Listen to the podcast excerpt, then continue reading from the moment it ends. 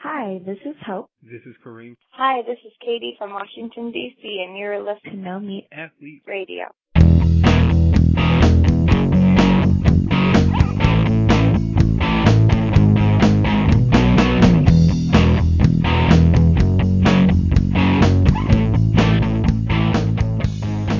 Hey everyone, this is Matt Frazier with episode 17 of the No Meat Athlete Radio podcast. I am joined, as always, by my co-host Doug Hay. Doug, how are you today? I'm great, Matt. How are you doing? I'm doing pretty well. My, very, very busy, uh, planning for the book tour and things like that. Yeah. And how about you? Feeling nice and fresh and relaxed off of the honeymoon? Yeah, well, I was, but uh, you know, reality hits pretty quickly. So back at back at work and back at in reality and uh, busy as always. But uh, had a great honeymoon, very relaxing, and uh, really recommend that everybody do that from time to time.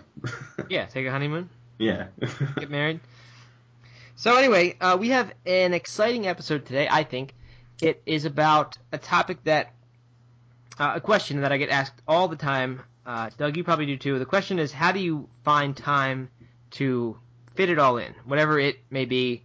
Uh, in in my case, when people ask me, it has generally been, you know, how do you write the blog, still train for races, have kids, use you know do the extra time that's required to cook vegan food because it does take slightly more time. Mm-hmm. Um, but that you know whatever it is, how do you find the time can be can be whatever. I mean whatever it is that you do.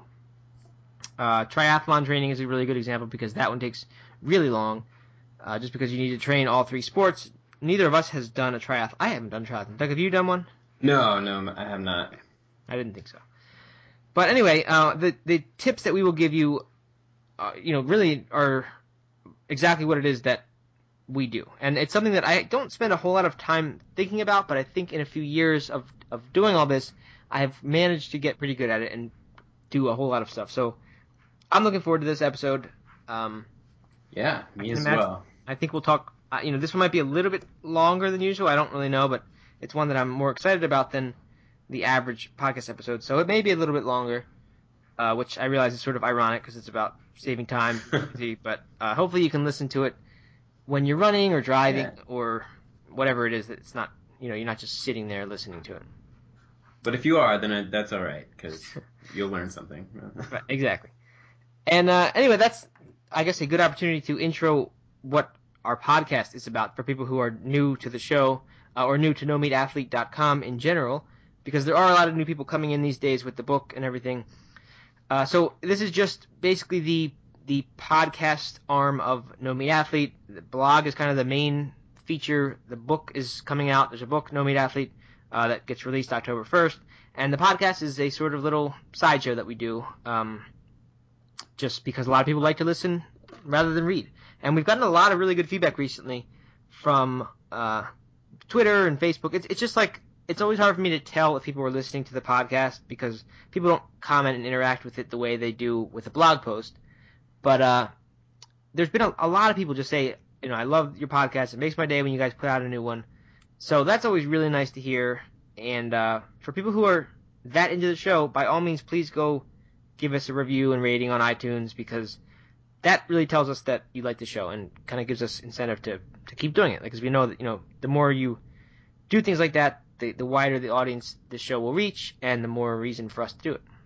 Sure, yeah, it's been kind of it's been fun recently. I've noticed uh, an increase in number of people kind of commenting on uh, on the podcast and telling us that they've listened, and you know, some people mentioned it before they mentioned the blog, which is kind of neat that people are um, enjoying it and uh, and getting something out of it. Yeah, it is, and we've been somewhat delinquent. I mean, we're kind of slowing down in the rate that we do them, which is has nothing to do with you know wanting to do that as much as just not having time. Uh, and that brings me to the next topic, which is the book. And uh, for those who don't know, I have a book coming out. As I mentioned, it's October 1st, which will really be right after this podcast gets gets published. Um, and then I'm going to be doing a tour with it to support the book. So I have about 40 different cities where I'm going to be going and talking and running and uh, just doing all sorts of things like that, hanging out with readers, I hope, and listeners.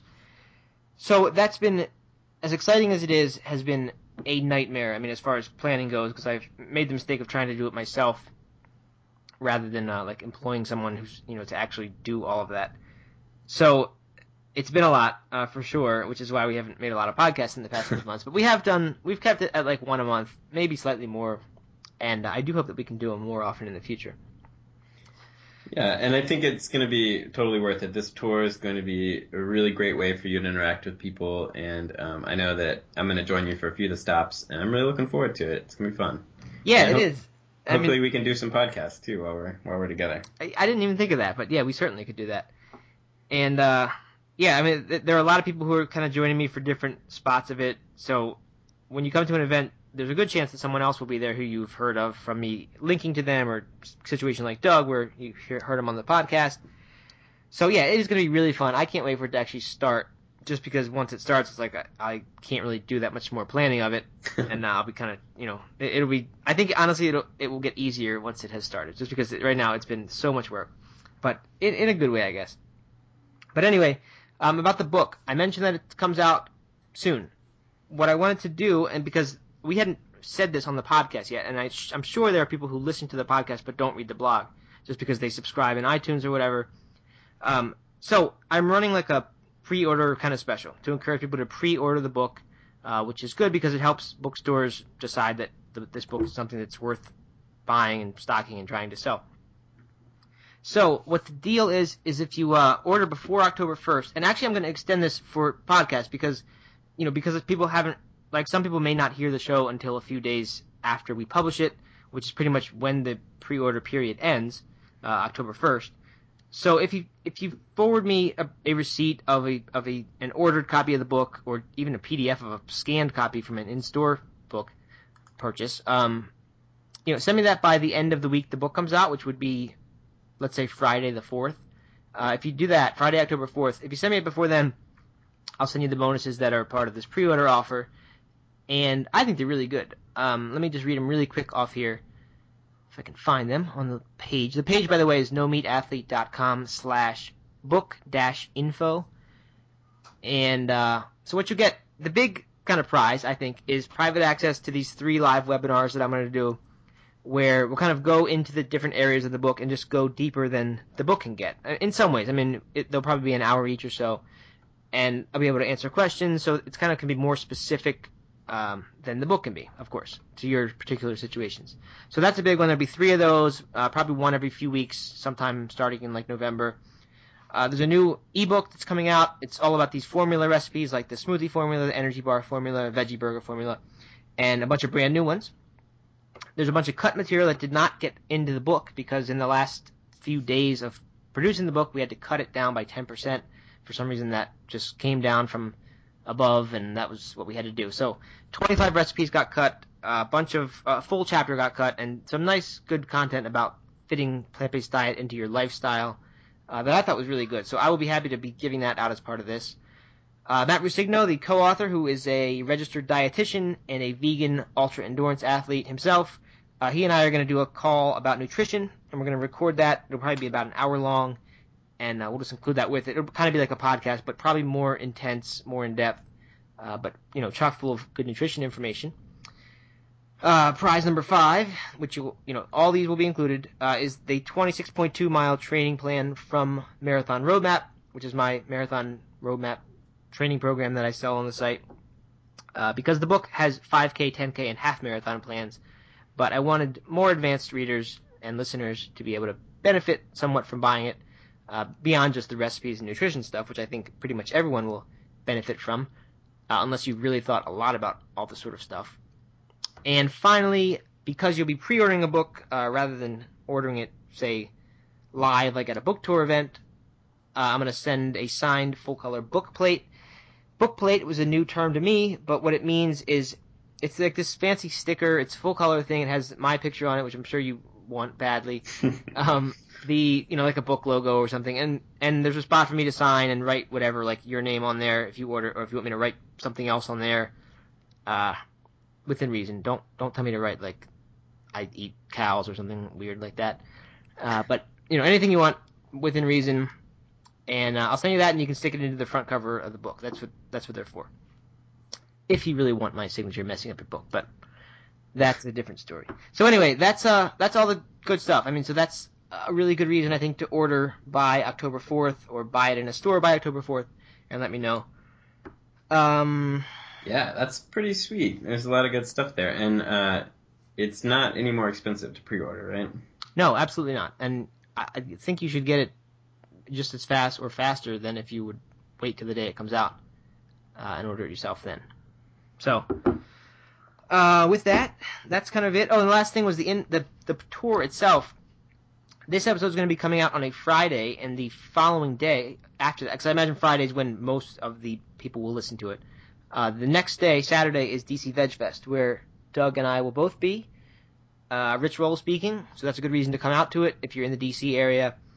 And then about exact, exactly a week later, we're going to do our uh, or my No Meat Athlete book tour event in DC, which will be kind of a weird one because we will have just run the Ragnar relay uh, a few days before. Actually, no, that very day. That day, yeah, yeah. that day and the day before we will have been running the Ragnar relay. Uh, I'm going to do something near 40 miles, and Doug, I think you're slated to do 35, 8. I mean, I don't. Do you know what it was? I think it was 36, something like that. 36. So I don't know. We didn't know what time our team would finish. It could be as late as like 5 p.m. on the book tour day. So we didn't want to plan any any like formal talk or anything like that, or promise something and then show up as a zombie like caked in mud and angry and cranky. So what it is is just to hang out at a cause, which sounds like a cool bar. If you go to the uh, book tour page, that's nomeatathlete.com slash book dash tour, you will find all the dates, including that one. But uh, yeah, anyone else who's not uh, in the DC area can check that out and see when I'll be near you, and hopefully I will.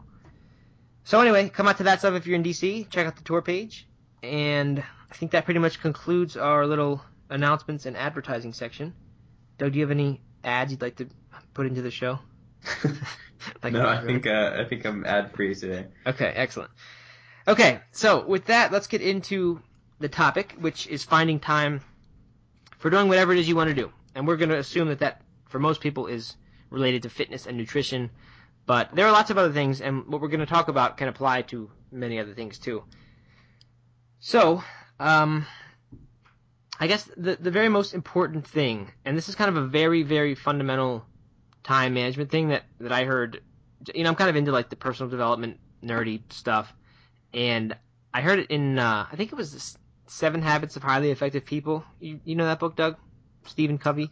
I do. I haven't read it, but I know. Okay. I know of it. Yeah. Yeah, so he he had this in there, and, and this was the first I'd heard of it, and uh, it, he didn't make it up, but it's it's a pretty well known thing. Um, if you were to write important and non-important on like you know the side of a piece of paper, like important right above non-important, and then next to that, kind of at the top of the page, write urgent and not urgent, and then you can draw lines and make a grid. Does that make sense, Doug? Yep. So you get you get your four squares, and you have the the activities that are important and urgent, important, not urgent, uh, urgent, not important, and not urgent, not important. Right? So it's actually worth it to try to draw this little thing. Maybe I can find a link that I can link it to so you don't have to do that.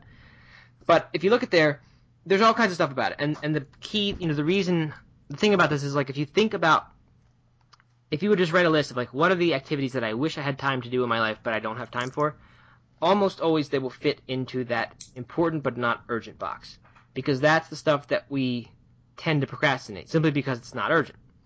Right. So what that's going to be, of course, in in our special case that we're talking about, for some people it's going to be running.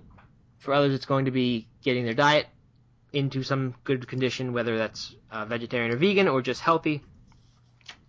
And the stuff that is really the total time waste and kind of what you know, like the low hanging fruit, as they say, the the way that's easy to improve very quickly is by eliminating that stuff that is not urgent, not important.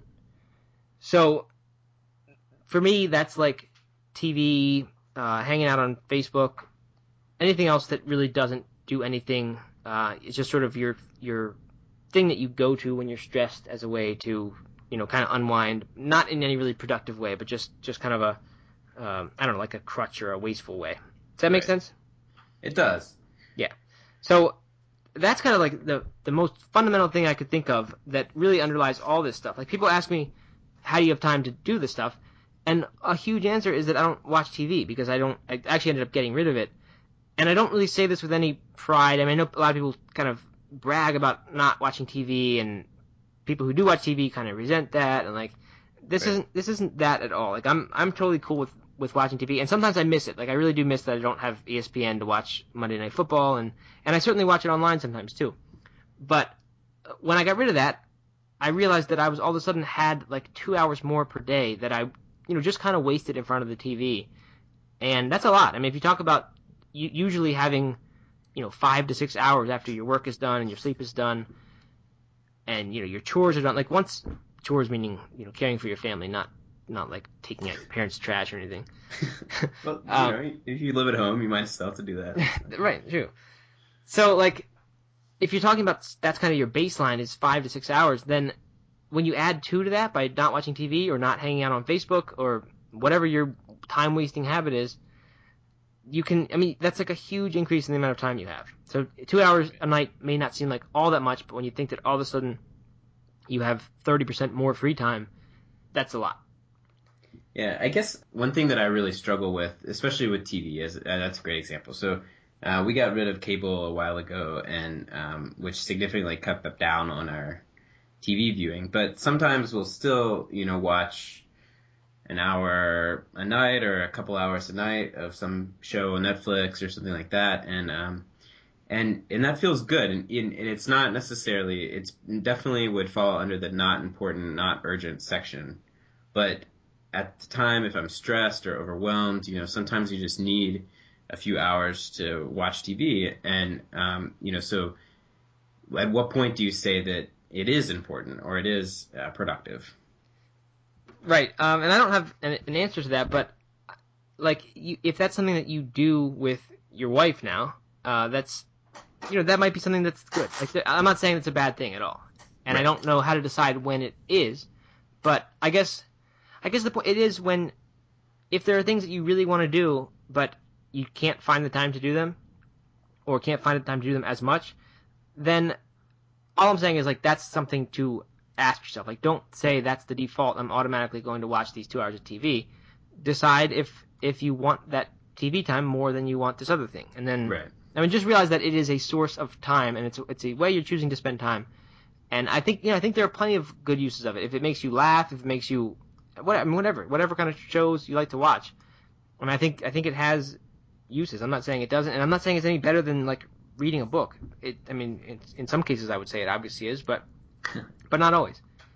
Same with Facebook. I mean, some people really like that for connecting with friends back home or from high school or family. And I'm not saying any of that's bad. I'm just saying it's a you may not realize how much time you actually are putting into that. Right. So that and that kind of comes into another topic, which is the idea of of batching stuff. Like instead of if you really do want Facebook in your life, instead of checking it 200 times during the day, which I honestly wouldn't be surprised if some people did check that often, just because you know we like do something and then we go back to our computer and check, and then go do another important thing and then go back to our computer and check in. If you just cut that out and actually did like half an hour of Facebook at night, you probably save time during the day because you're not stopping and restarting activities, which is like a really big concept that is talked about all the time. Four Hour Workweek was where I first read it. Tim Ferriss's book. Uh, Mhm. not, I mean, not where I first read it, but where where yeah, I kind of really started reading about the extent of the damage caused Yeah. by stopping and starting and not being focused and trying to multitask instead of just focusing on one thing. Right. So yeah, I think I think he even talks about tools, especially on the internet. If you're working, you know, if you're writing a blog post or something like that, where you can cut out all other websites, so you can't check Facebook and can't, you know, get distracted by other things on the internet. Right. There are those, and I've tried them. I've tried them with email, like to, to get my email to the point of not having it open all day, but instead just checking in a couple times a day. And I have been unsuccessful at that. Like no matter what I set up, I find a way to get around it. Like it's like not not secure enough to prevent me from somehow checking my email if that's what I'm intent on doing. Right. So, and that's definitely my like time wasting thing. Like whenever I do these exercises, that is my thing that I waste time in is is leave my email open all day instead of just going in and answering it maybe in like two half hour sections per day. hmm So that that is a uh, work in progress for me. Um, so a few other little general concepts here. They're not really in any order. These are just sort of random time management things that that I've learned about or noticed. Um, is the idea of must versus shoulds. Uh, a lot of people have all these things that they think they should do. Like I, I should work out. I should eat better. I should uh, whatever spend more time with my kids. I should read more. All these different shoulds. I should stop doing all these unproductive things. And then there's all these things that you must do. Like there are things that that you have made must in your life that you will not skip. Like someone who is, uh, you know, a very dedicated runner, maybe someone who's right in the thick of marathon training and they're like totally into it. They're not injured and they're just loving it.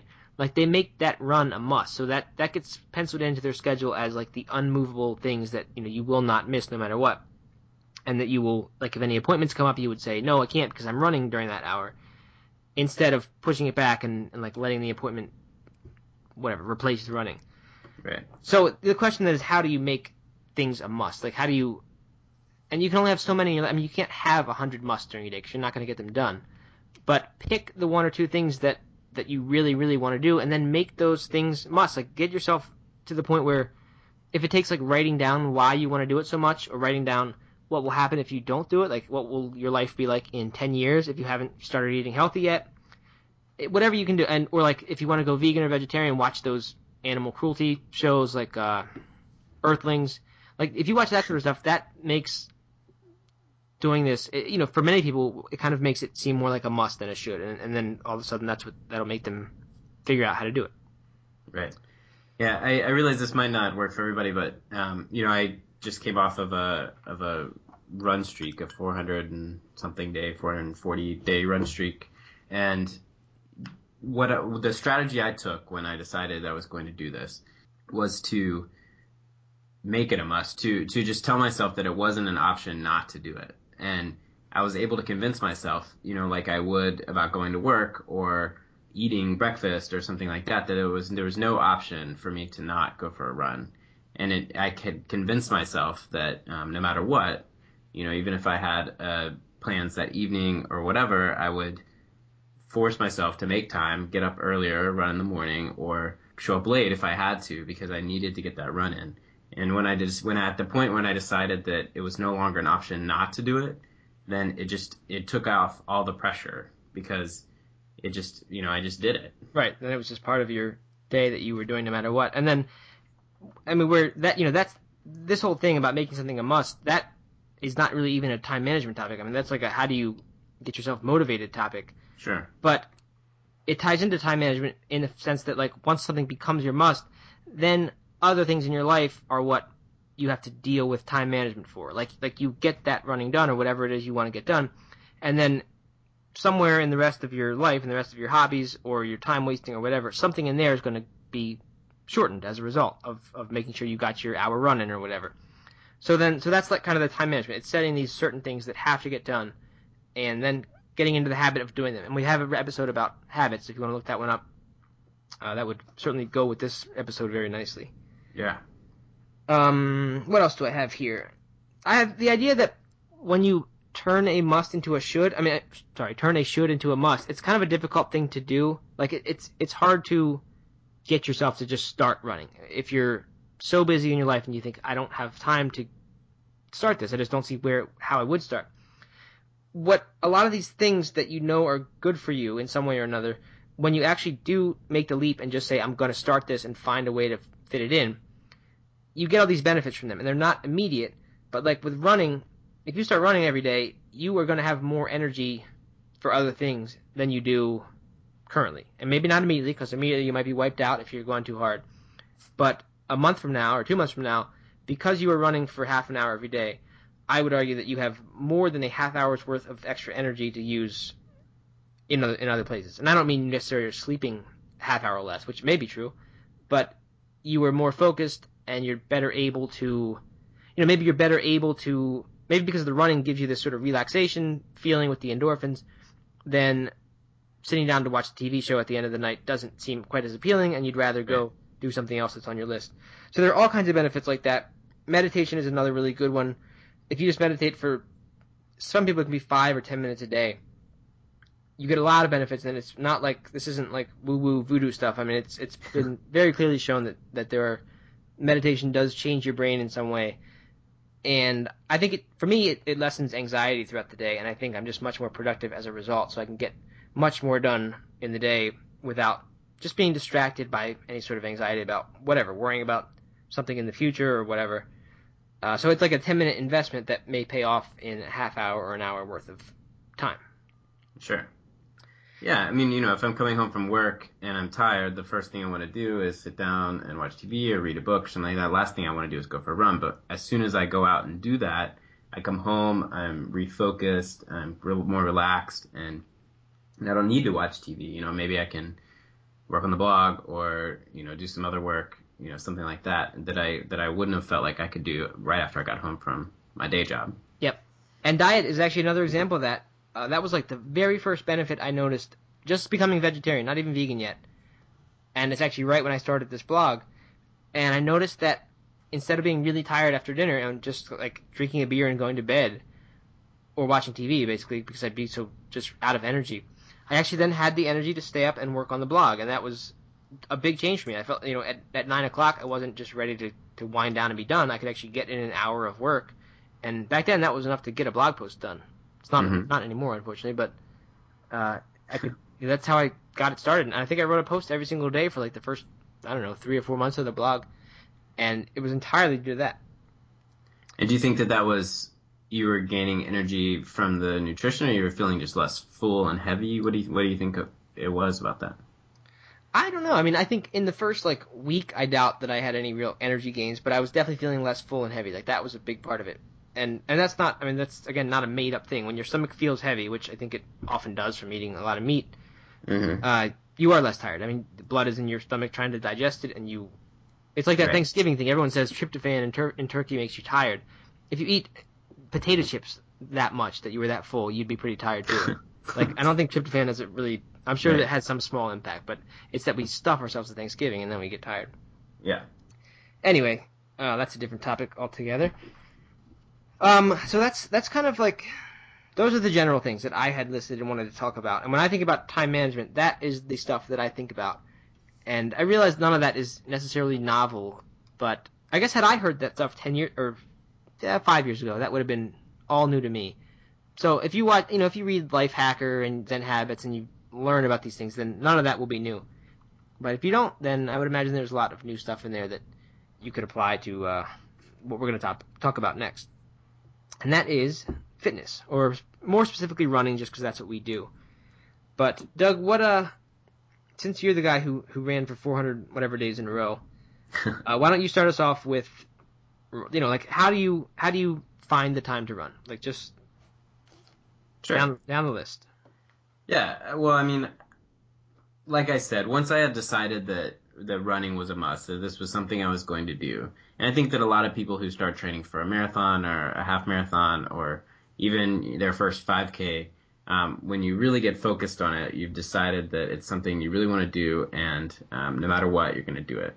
And I, had decided I was going to do this streak, and that that came at a cost. It did mean that um, on days that I was really busy or I had plans in the evening, I couldn't run, you know, right after work like I normally do. So I had to train myself to wake up early and um, go, you know, on morning runs. And so probably two or three times a week, I would get up, you know, an hour earlier and figure out, you know, I had to start a routine of, you know, waking up, figuring out how, what I need to do before I can go for a morning run, which took some practice. You know, if you've never gone for a run that early in the morning, then then you don't necessarily know, you know, what you need to eat or or drink or what you need to do because sometimes you can't just throw on your clothes and go outside. Um, so that that way that was a big thing that that shifted for me. If I knew I had plans in the evening, then I would have to run in the morning, and that it was great. I actually really enjoyed that morning those morning runs, and um, they you know most of the time they started my day off much better than I would have if I had slept in. Did you have to do any like tricks to get yourself to actually run in the morning? Because i I'm not ever successful at that. I had one good winter when I actually did it, but for the most part I fail at that. But I've heard people who say they're like decent little, you know, tricks you can do. Did you do anything like that, like sleep in your running clothes or any of those weird things? No, you know, and I think it was because I knew that I couldn't, um, you know, I couldn't skip the run. Like, say if I had plans to go to happy hour after work, um, you know, I knew I wasn't going to come home after happy hour and go for a run, but I really right. wanted to go to happy hour. so that right. my I would reward myself with a baseball game or um, or a happy hour or something like that after work. Uh, so no, I didn't. I didn't necessarily need any tricks, but it did take me a while to figure out. You know, I needed at least 15 minutes to wake up, and I would rarely eat anything, but I would have to drink a few bo- or few glasses of water, and um, and you know, just kind of wake up before I could run, or I would ne- or I would run the entire time half asleep. Right, right. So no, uh, like alarm clock on the other side of the room or anything where you have to get up and do it. No, no, I didn't have None to do that? that. I'm No. disappointed. I, I, hope, I thought you'd have some sort of little trick that would make it easy for me to do. Well, no, sorry. That's What? Wake up, uh, wake up your dog, and then the dog won't go back to sleep. Maybe, maybe that'll help. right. Or if you have kids, they do that too. Yeah, yeah. They're great. Set the alarm. Set the alarm clock in, in Holden's room. I've thought about that. I actually ha- thought about like making like a time bomb type thing, like put the alarm in his room, and then I have like so it's two alarms. One goes in his room, just inside the door, so I can reach in and get it quietly, and then I have my own that goes off like five minutes before that, and that way I know I have to go get this thing out of his room Before you wake him before up. it goes off. Yeah, so it'll be like a little bomb type. That's smart. That's a good trick. That's a good Yeah, one. I never tried it, but it seemed like a good idea. Yeah, I mean, if I had, I guess I could always turn off my alarm, but if I was snoozing, because I already wake up a good 45 minutes to an hour before Katie does, Mhm. and um, if I if it was two hours and I was snoozing for a while, she would have not been happy with me. So I mean, there's kind of that that's social true. pressure, That's true. um, you know, there. All right, good. So you're getting up in the morning. Uh, what else? You know, I, I think that one thing that is important, one thing that I found important uh, when training for something, when training for a race um, in particular, is creating, you know, a, being efficient with your runs. And I know that not everyone is a runner because they want to race or because they're training or trying to get faster. But if, you know, if I know that I only have a half an hour, um, your options are to not go for a run because you know, a three mile run might not do that much for your training plan or, or whatever. Or you can, you know, do an efficient workout. You can do a speed workout. You can run hills. You can do something that's more bang for your buck.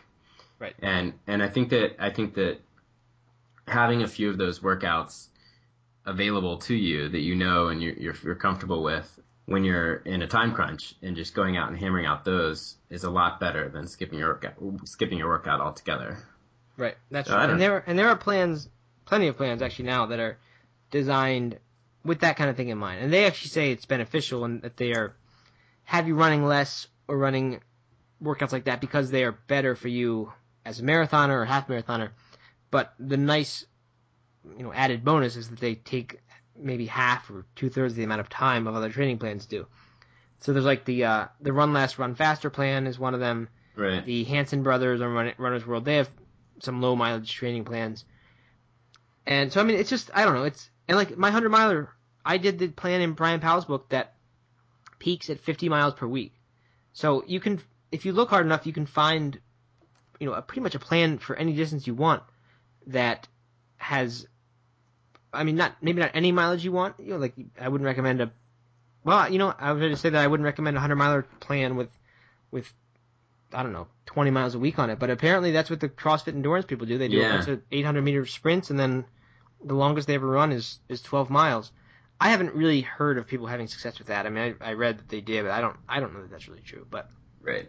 I think that that's that's a different topic, but yeah, right. but yeah, but the point is, you know, if you're efficient and and it's the same it's the same thing that we were talking about of what's important and what's not. You know, if, if you're if, if you're cutting out the stuff that's not important, you're going to save time, and if you're efficient in your workout, you're going to save time to do other things that you have to do. Right.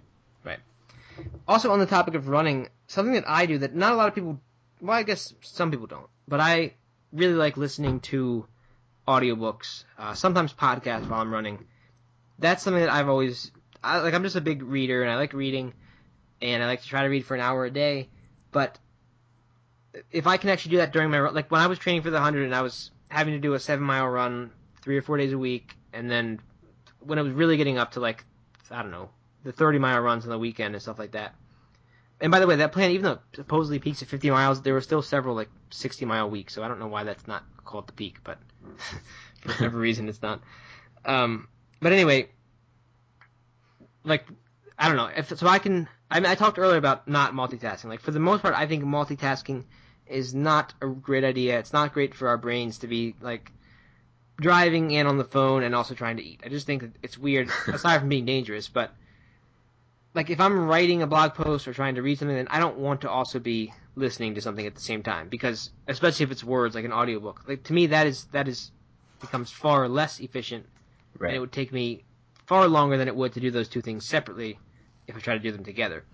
But something like running, where you don't really need your mind to be that engaged, if if Mhm. that's not one of the reasons you're running, and for some some people that might be. Like I know there are people who who meditate while they run, or use running as their time to be creative, or like to totally unwind and think through problems or whatever. If that's you, then listening to audiobooks is not a good use of your time on your run. I, on the other hand, just start to get really bored when I run. And if I can actually look forward to listening to an audiobook or a podcast that makes me laugh, that I really struggle to fit in otherwise. Like I just, you know, I, I would never sit there and listen to a podcast and do nothing. No one, no one would. But something like running or driving, to me, is is a great use of time to, to do that sort of thing, especially if having that audiobook or podcast or even music, if that actually makes you look forward to your run so that you actually go do it, Right. which, which in many times like I'm I'm the type of runner who does not I don't really love running for its own sake. Like, I have I have a lot of trouble if I don't have a big race on the horizon. I'm not very good at getting myself to go out and train. So if I have an audiobook and I know that like this is my chance because I have two kids, it's very noisy in the house. There's not a lot of downtime for that sort of thing. So if I know it's my chance to go finally get in a good solid hour of listening to something that I'm really excited about, that's that's all the motivation to run that I need and I suppose I could just go out for a drive or go stand still and listen to it, but uh, that might not go over so well in, on the home front. Yeah. Well, I mean, you know, that multitasking is is something that um, you know can really help out if, if as long as it's not like you said um, dangerous or unproductive because you're listening to the news and trying to write an email or something like that. Yeah. But but you know, one thing that I like to do is is commute running or, or on the bike too. I, I I do it and I turn my commute into a workout.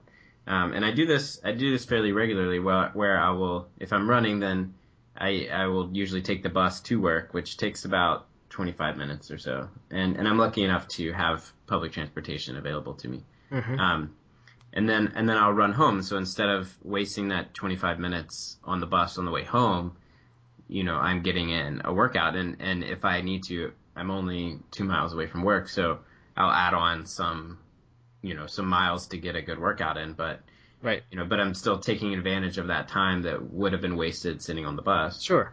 Yeah. And what about showering, Doug? How do you do that?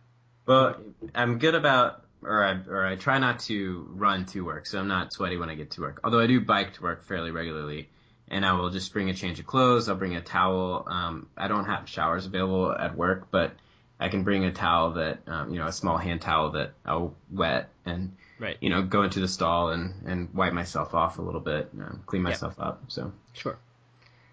Um, this is very similar to the reason I don't run trails anymore, or almost never do. It's not that I don't like trail running, it's just that to me that is not a really efficient use of my workout time because it for- for most people, and probably not everyone, but or certainly not everyone, but for most people it's going to take some amount of time to actually get to a trail from your house. So like for me, that's probably a 20 minute drive. Even in Asheville where there are lots of trails, it's a 20 Yeah. minute drive to get to a decent trail and then 20 minutes back. So that's automatically 40 minutes added on, plus the fact that you run, say, 20% slower on trails. That's kind of the figure that gets thrown around.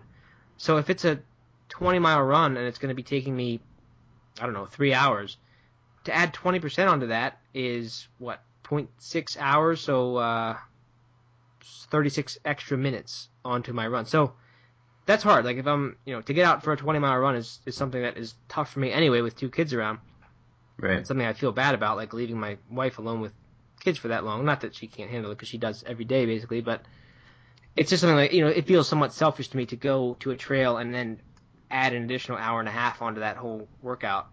Right. So Yeah, I, well, I think that just to now totally bashful on trails a little bit, um, you know, I, I think that uh, one approach that I take to not so much the commute to the trail, but if I'm running trails, I'll often, unless I'm training for something, I'll often run for time. And you know, if I would have Right. run an hour on the road, then I'll run an hour on the trail, even if it's a mile or two less. yeah, and I think that's in general is a pretty safe thing to do as far as training programs go. I mean, I I always like to get that longest run in the actual miles that you're supposed to get it in. But Right. I think I think that's there's nothing wrong with that because you are you're still working for the same amount of time all kinds of other benefits of trail running. And yeah, not to hate on trail running because I think it's great and I think it's better for you than road running in many many ways. Me as a someone who I said you know is not like I don't go out for a run and just think the whole time how much I love running and I'm like in touch with my body and nature and all that. There Sure. are many people who who are though and like they love running the trails and roads just does not do it for them. For someone like that, it would be a mistake to to stop running trails just because it's a little bit quicker. But Right. but for me, it works. Yeah, no, and, and I think I'm I'm more in line with the, you know, I, I get way more out of a run on on a trail in the woods than I would on the road, so it's worth the commute, you know. Right. And it's typically not too long for me, but sometimes, you know, if I'm driving out to a a Mhm. different trail or something like that, you know, it's a long commute, but Yep. Good. So anything else with running? Um. Oh yeah, I want to talk about my plan for running on the book tour because that's going to be very, you know, my days will be filled with long drives. There are lots of four and six and eight hour drives in this thing, uh, which is a really long time. I actually don't mind driving at least once or twice. I don't know about many days in a row, but for the same reason that I like listening to audiobooks and things like that while I'm running, I like to do it while I'm driving. So I'm not so worried about that. Uh, but running is something that I have I have thought about a little bit because I think you probably know this, Doug. But I'm I really want to run a sub three hour marathon in 2014. That's like my big running goal. Now that the hundred miler is out of the way, and I feel Uh-huh. like I want to get back to marathon running, train to run fast again, and uh, you know basically be going for time rather than see how far I can run. right. So I don't want to lose all this hundred mile base that I built up from the hundred mile training because I just feel like it's it's the biggest you know the best base I've ever had. Even though 50 miles a week is not that much, I did it really consistently for six months or so. So I don't want to lose that. And I've gotten I've got a whole lot of runs. Like a lot of these these events in the book tour are at running stores, where some of them are like four and five and six mile runs. Hmm. So I'm actually you know that will be in kind of automatic way that keeps me running. It's not that those are going to be fantastic workouts because I'm going to be talking to people the whole time. Right, and I'm sure they'll be pretty slow. They will, but that's kind of okay with me because that's that's how my hundred miler training was. It was just all long, slow Mhm. miles, and just getting those miles in will be great. There are a couple spots where like I need to run twice in a day for just because there happen to be two events. So there there are different things like that. Uh, so I don't anticipate it being a problem like getting into a rut with not running at all. The question is is will I on the days when that's not planned when when it's like at a restaurant or a bookstore, will I still be able to go do my run. And it's going to be tough because, you know, this going to require all different leaving times from the hotel, and sometimes I'll be leaving the night before, and you know, I feel like certain times it's going to work, other times it's not. So I, I don't have a great plan for that right now, but I'm hoping that three or four, maybe five runs a week at running stores with people will will be enough just to kind of maintain a base, and then maybe do some long runs on the weekend. I don't really know, Yeah. but uh, You know, I think that um, I've always found that running when I was traveling, or you know, even even on vacation, but more so when I'm traveling for work or something like that, is always a great way. I like it. It's a great way to see the city. It's a great way to feel more connected, get out of the hotel, and not just go to the conference that you're going to, or in your case, you know, the event, and then go straight back to the hotel. You know, it's a great way to kind of get out and see things. And a lot of yeah, cities that's a have point. Oh, I was just gonna say a lot of cities have you know great rivers or you know things that you can run on, run along that are just I don't know really nice ways to do something a little different. Right. I did not think of that. I've because I've thought about. I'm sort of stressed about that. I'm going to be. I have this opportunity to see so many great cities in throughout the entire country. I mean, I'm not going to every state by any means, but I'm going all the way across the country and back and hitting as much as I can. So I was kind of stressed that like for the most part there's an event each day. There, I mean, there are some off days built in, but not many. So for the most part, it's it's get to a city, do an event, and then either leave immediately for the next city or stay the night and leave the next morning for the next city. hmm So there's not a lot of time to see the cities. And I was kind of concerned. I was thinking about it more as like, I don't know. To me, it's like going to going out to restaurants or like the you know the the strip of bars and just kind of checking out that scene. Right. That's like seeing a city. But I think that could be really good for me is seeing the city by you know thinking of, of a run as as seeing the city, and and that's a much more wholesome way too than going to the bars and getting drunk. well, you know maybe you can do both. Maybe. Uh, I don't think I'll be getting drunk, but uh, I, I do plan on you know, for, for the purposes of uh, connecting with readers, I think it's possible that I will have a drink or two on the tour. Check out some of the local brew pubs. Exactly. Yeah. So anyway, um, I guess that's kind of all for running. I mean, I'm, I really I think we could find many more examples of how we fit it in. I mean, there's there obvious ones like having a jogging stroller if you are a parent, and I've Right. tried that. I I have trouble getting into it. It's just like it's strange. I mean, how how my mind works and how everyone's mind works. That to me, I don't mind an audiobook messing with my run, and I don't mind skipping the trail to do road running because I don't want to put that extra time in. But like pushing the jogging stroller to me just kills the entire run. Like I feel like my form is all weird, and I wonder if I'm getting the benefits out of it. Even though it's you actually get a little harder workout, especially Yeah. Uh, it's I don't know. It's like I guess if your kid's old enough that you can kind of connect with them and talk to them and things, it could be kind of fun. But for me, it just felt like this burden, not, not the child, but the uh, but pushing this big thing. It just it just took that. It just made running that much harder and less enjoyable than ordinarily it would be. So I that has never worked for me. But I know plenty of people who do that. Uh, Interesting. I've obviously never done it. I don't have any kids, but uh, have you found that your that your kids, um, especially the older one, um, enjoys it, or, or Uh, do they did- not like it? We haven't done it in probably a year now, but he liked it before. Yeah, I mean, he thought it was cool, and and I think that's partly why he really is into running now. At Mhm. least, I mean, not he doesn't do it, but he he jogs around the house and says he's running. Right. So I, I don't know. I think I think part of that is that he was on with me on those, and I think he enjoyed it for that. But um, I don't know. So that's that's an obvious thing, and I'm sure there are many, many more. But in the interest of time, we will go on to the other section, which was nutrition, which is kind of the other uh, focus of the blog besides fitness. We have fitness and eating, basically. Mm-hmm. Um, so yeah, I mean, I guess the big objection, or often the objection to going vegetarian or vegan, one of the objections, is that it's really hard to eat and that you have to cook all your own food, and it takes a lot of time, which it does. Uh, do not deny that, but I think, I think that's also the benefit is that it, or at least for me, it has made me plan meals ahead of time and made me cook pretty much every single meal I eat there are exceptions now that we're in Asheville and there are more options for us to get food out. But where we used to live, it was like you, we basically had to cook every meal. There was just almost nothing that we could eat and still be following the rules of a vegetarian diet, Mm-hmm. uh, unless it was like total, total processed junk, and we didn't want to do that. Right. So I think I think the fact that it does take more time is is not a really bad thing. Like I don't think I don't most people I don't think uh, are you know it, it's not uh, a bad thing for them to spend more time on their food. But well, what are your uh, tips if you're working a long day, etc.? You have um, obligations with your children, your family. You know, how do you? What are your tips for planning meals throughout the week? And Right. So we, when things are going well and firing on all on all cylinders, we are really good at meal planning, and we do it once a week, and we go shop for the entire week, and like plan maybe to eat out or get takeout one night a week sometimes.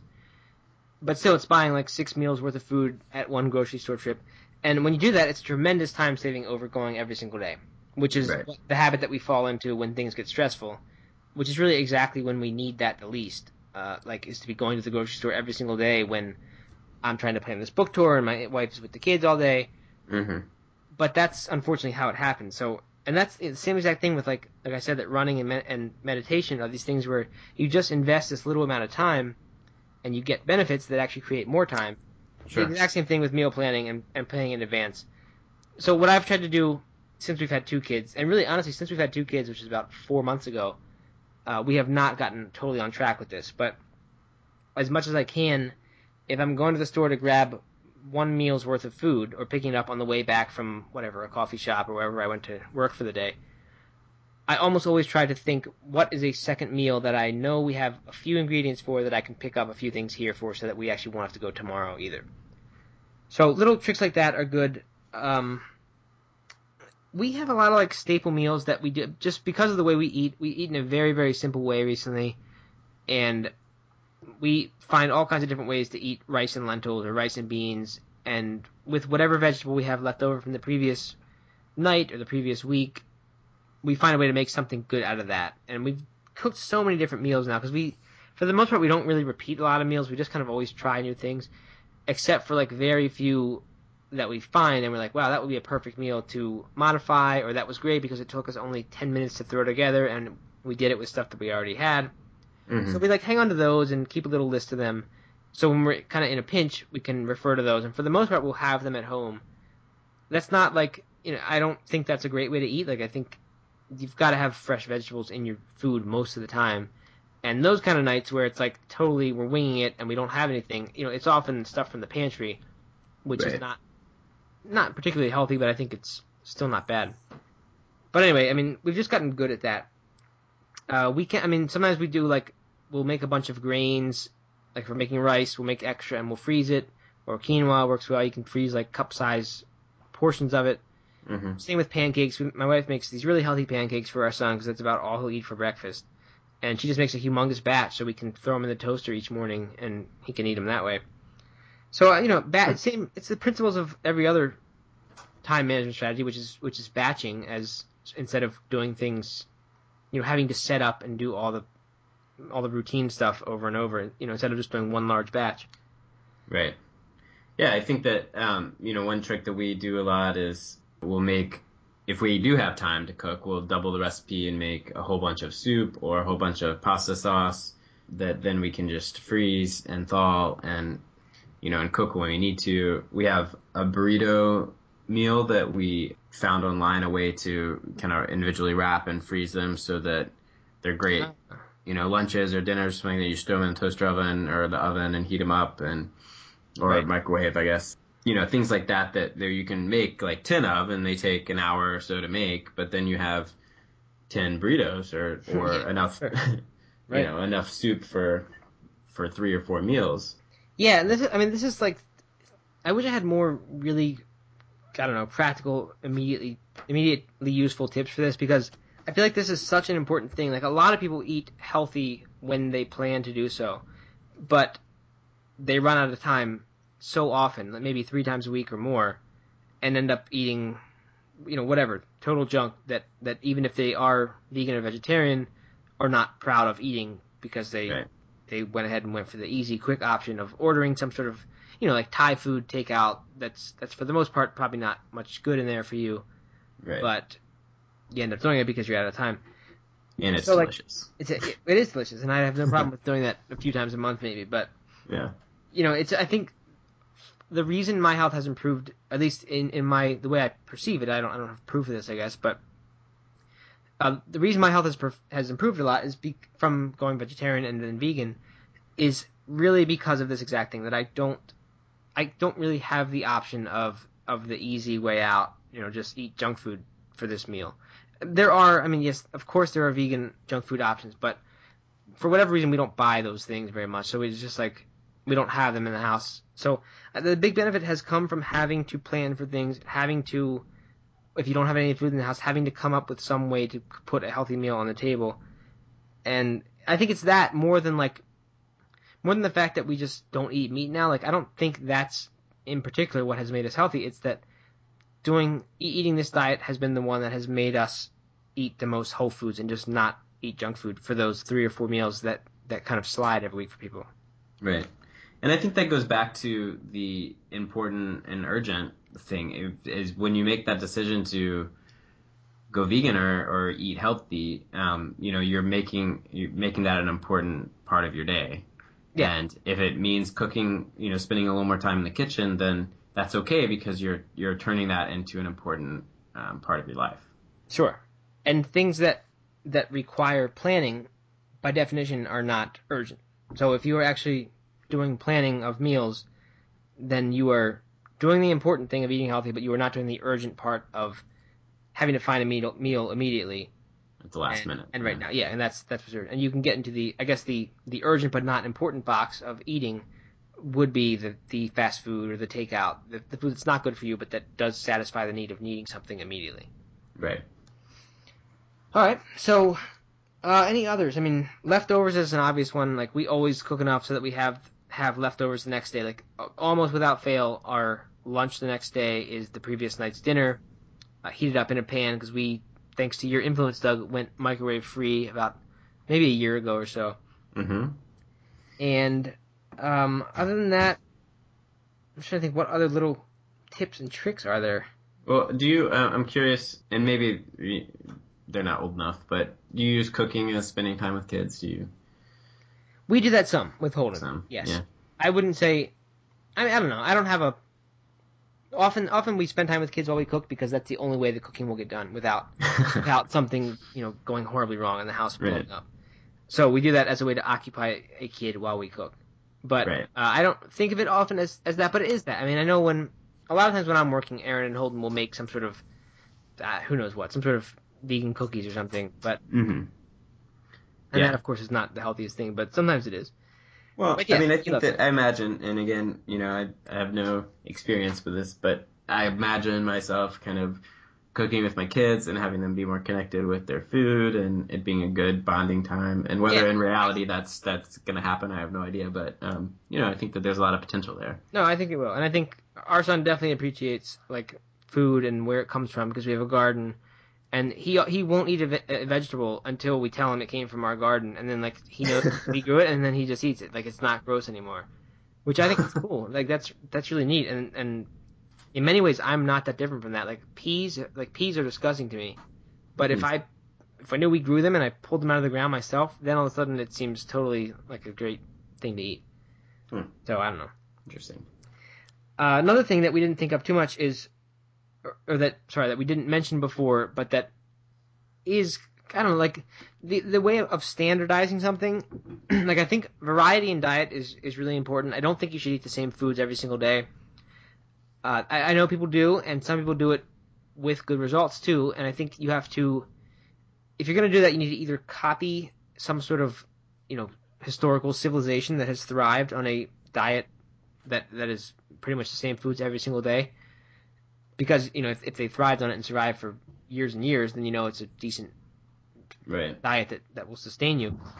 But if you're not going to do that, then I think what you need to do is either plan it like meticulously, and I don't even think that's a good option because I think we don't really know necessarily what our bodies need, and we, we can go by guidelines and things like that. But eating a wide variety of food kind of safeguards you against deficiency because you're getting so many different types of foods and so many different nutrients and vitamins that it's very likely that you would be become deficient in one just because you're you're so often eating so many different ones.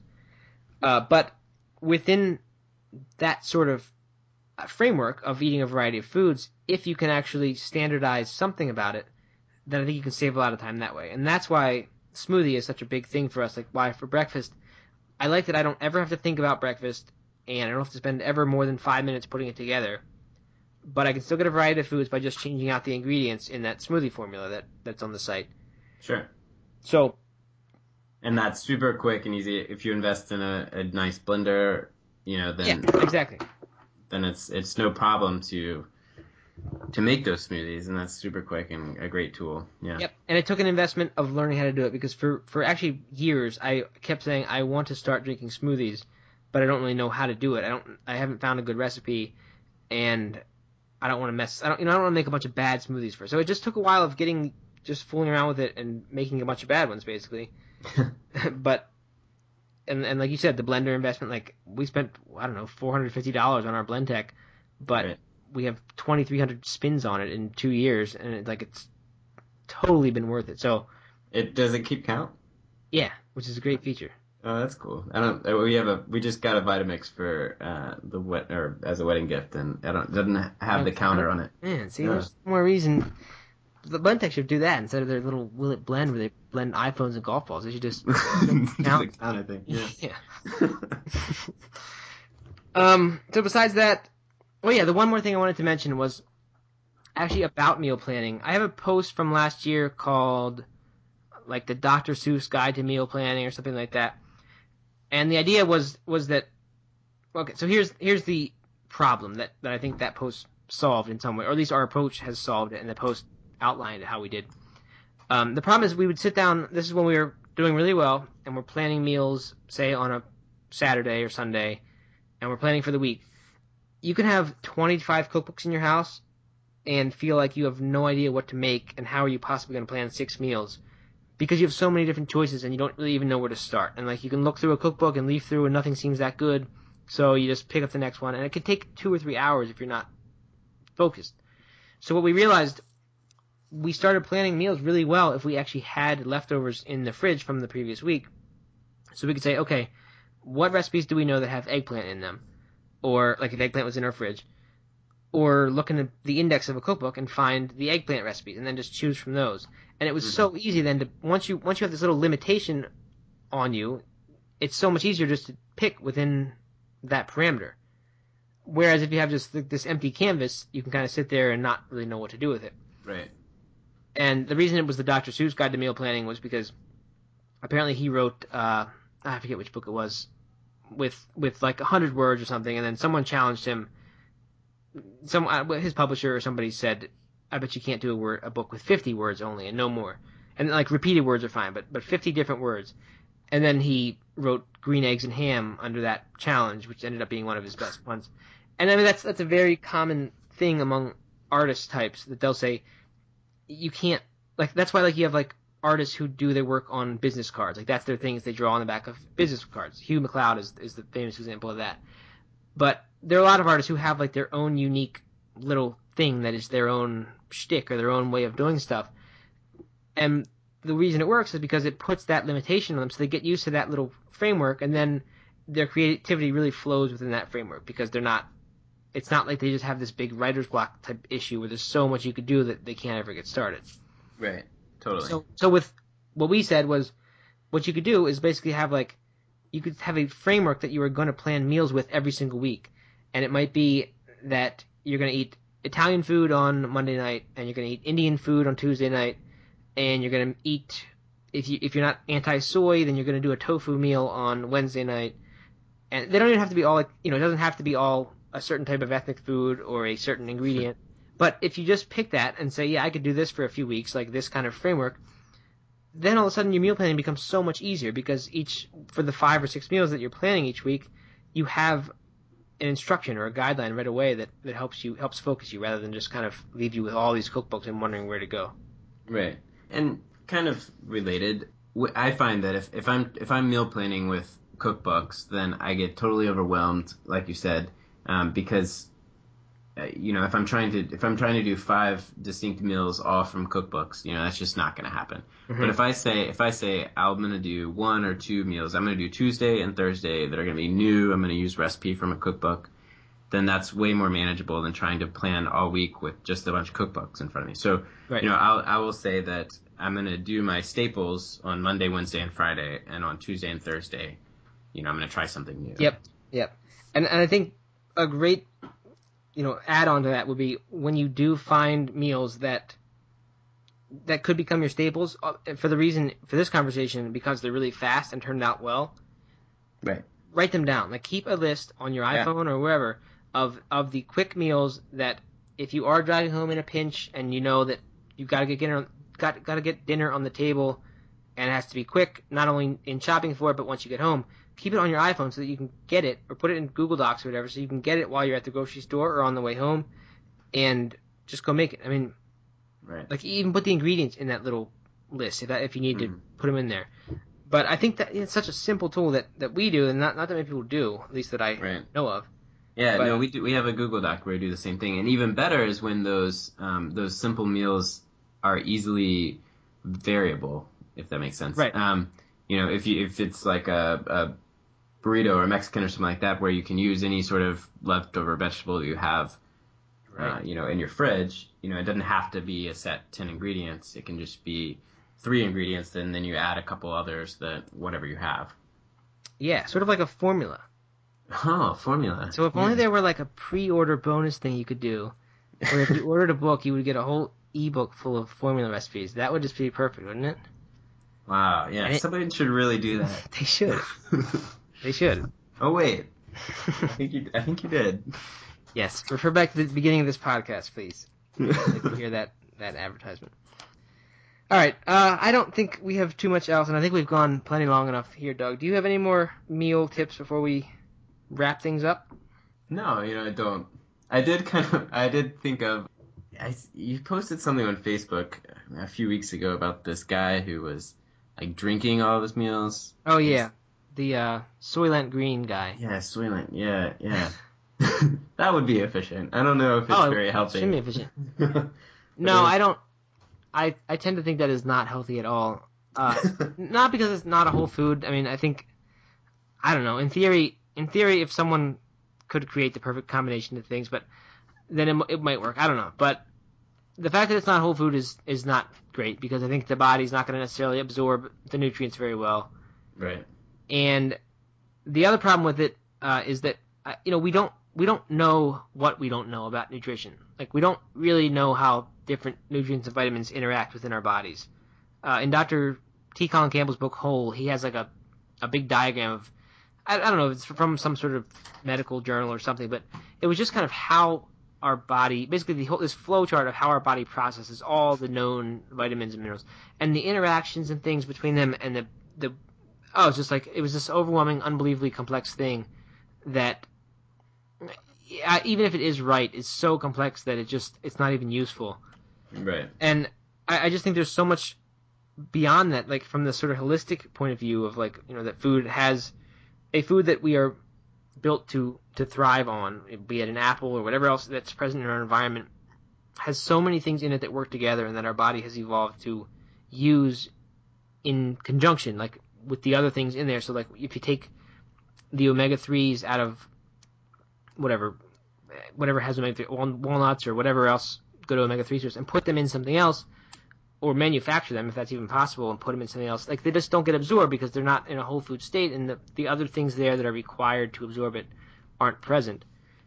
So to me, that that Soylent idea just seems like a disaster for that reason. if that's all you're doing, like I think if you were using that for, assuming it like tastes good, which I don't really know if it does or not, but it seems like that wouldn't be a horrible thing to have like in a pinch.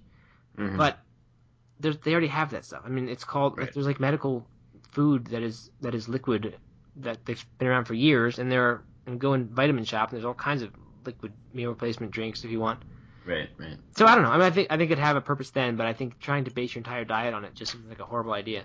I could be proven wrong. I mean, I don't know, but Well, I mean, you know, maybe the moral or lesson from that is efficiency is great and it's uh, obviously a good way to save time, but if it's it comes at a cost of, of not really getting what you need. right, which which unfortunately our, our entire food culture has gone that route. Basically, I mean, you know, we try to come up with we say eat multivitamins so that you get all the vitamins you need, and then you can just eat whatever you else you know whatever else you want to the rest of the day. And and then it comes out that multivitamins cause cancer, certain ones because too much vitamin A does whatever. I I mean, every, everything else where where they're you know fortifying foods with with ingredients that don't belong in there, and Right. all kinds of like little shortcuts basically to nutrition that that involve something that's faster or more convenient or tastes better than eating whole foods. Uh, and that has not worked well in the nutrition realm, it seems. Yeah, or the fitness realm, if you you know. Yeah. Well, I mean, I guess some people, CrossFit people argue differently, but um, you know, I mean, I think that, that that there's similar parallels between the nutrition and the fitness. Yeah, I mean, even with CrossFit people, I don't really even know what you're referring to about them arguing differently, but even to me, CrossFit represents in many ways uh, a form of, and I, I'm not saying CrossFit's good or bad. I don't, I haven't looked into it that much, but the movements they do, you know, no, no one in CrossFit is is doing an isolated bicep curl, trying to build their bicep alone and not not have like the idea of isolating muscle groups is kind of ridiculous in itself because no lifts no functional movements like in regular life are isolated bicep curl movements Right. or very very rarely are they like never would they say don't put your back into a bicep curl in real life because you you, you recruit the muscles that your body knows how to you know knows how to lift something Right. so I think CrossFit has a lot of these really functional lifts rather than the bodybuilding or whatever idea of, of isolating muscle groups. So I mean, to me that that's sort of a whole food thing, you know, whole food parallel. The idea of using Mm. functional lists rather than isolating certain muscle groups, like isolating certain nutrients. Yeah, I was arguing differently, but uh, we won't get into that. That's, that's, a totally different thing. Good. All right, so I think that's all. Uh, not that much else to say. I mean, I will one more time mention the book just because this is like the crucial time for me. That the first few weeks of a, of a book coming out, uh, of course, sales matter over time, but if it's going to make a big splash, I mean, you know, the the time when that will happen is the beginning when when everyone's buying it, and that's how.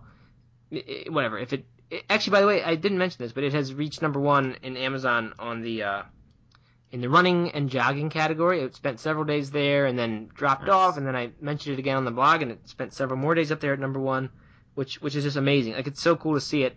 Not not at all saying that it's a better book, but like to see it above Born to Run and all these other running books that I've read and just think are great.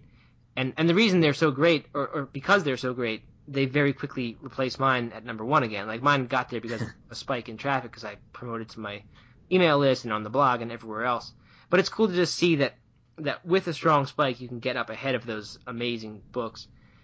And uh, so that was very cool. But anyway, for it to get on things like that, and you know that's going to happen in the beginning. And if it does happen a lot in the beginning, then there's a chance it will kind of go from there and catch on in some sense. So anyway, the point is, uh, I am I am pushing pre-orders of the book, or for this purpose of this podcast, orders during that first week of the book. So anything between now and October 4th, which is a Friday, uh, if you order it or buy it, just send me a copy of the receipt in some form or another, some form or another, at matt at nomeatathlete.com, and I will hook you up with those bonuses. All that info is on nomeatathlete.com slash book dash info.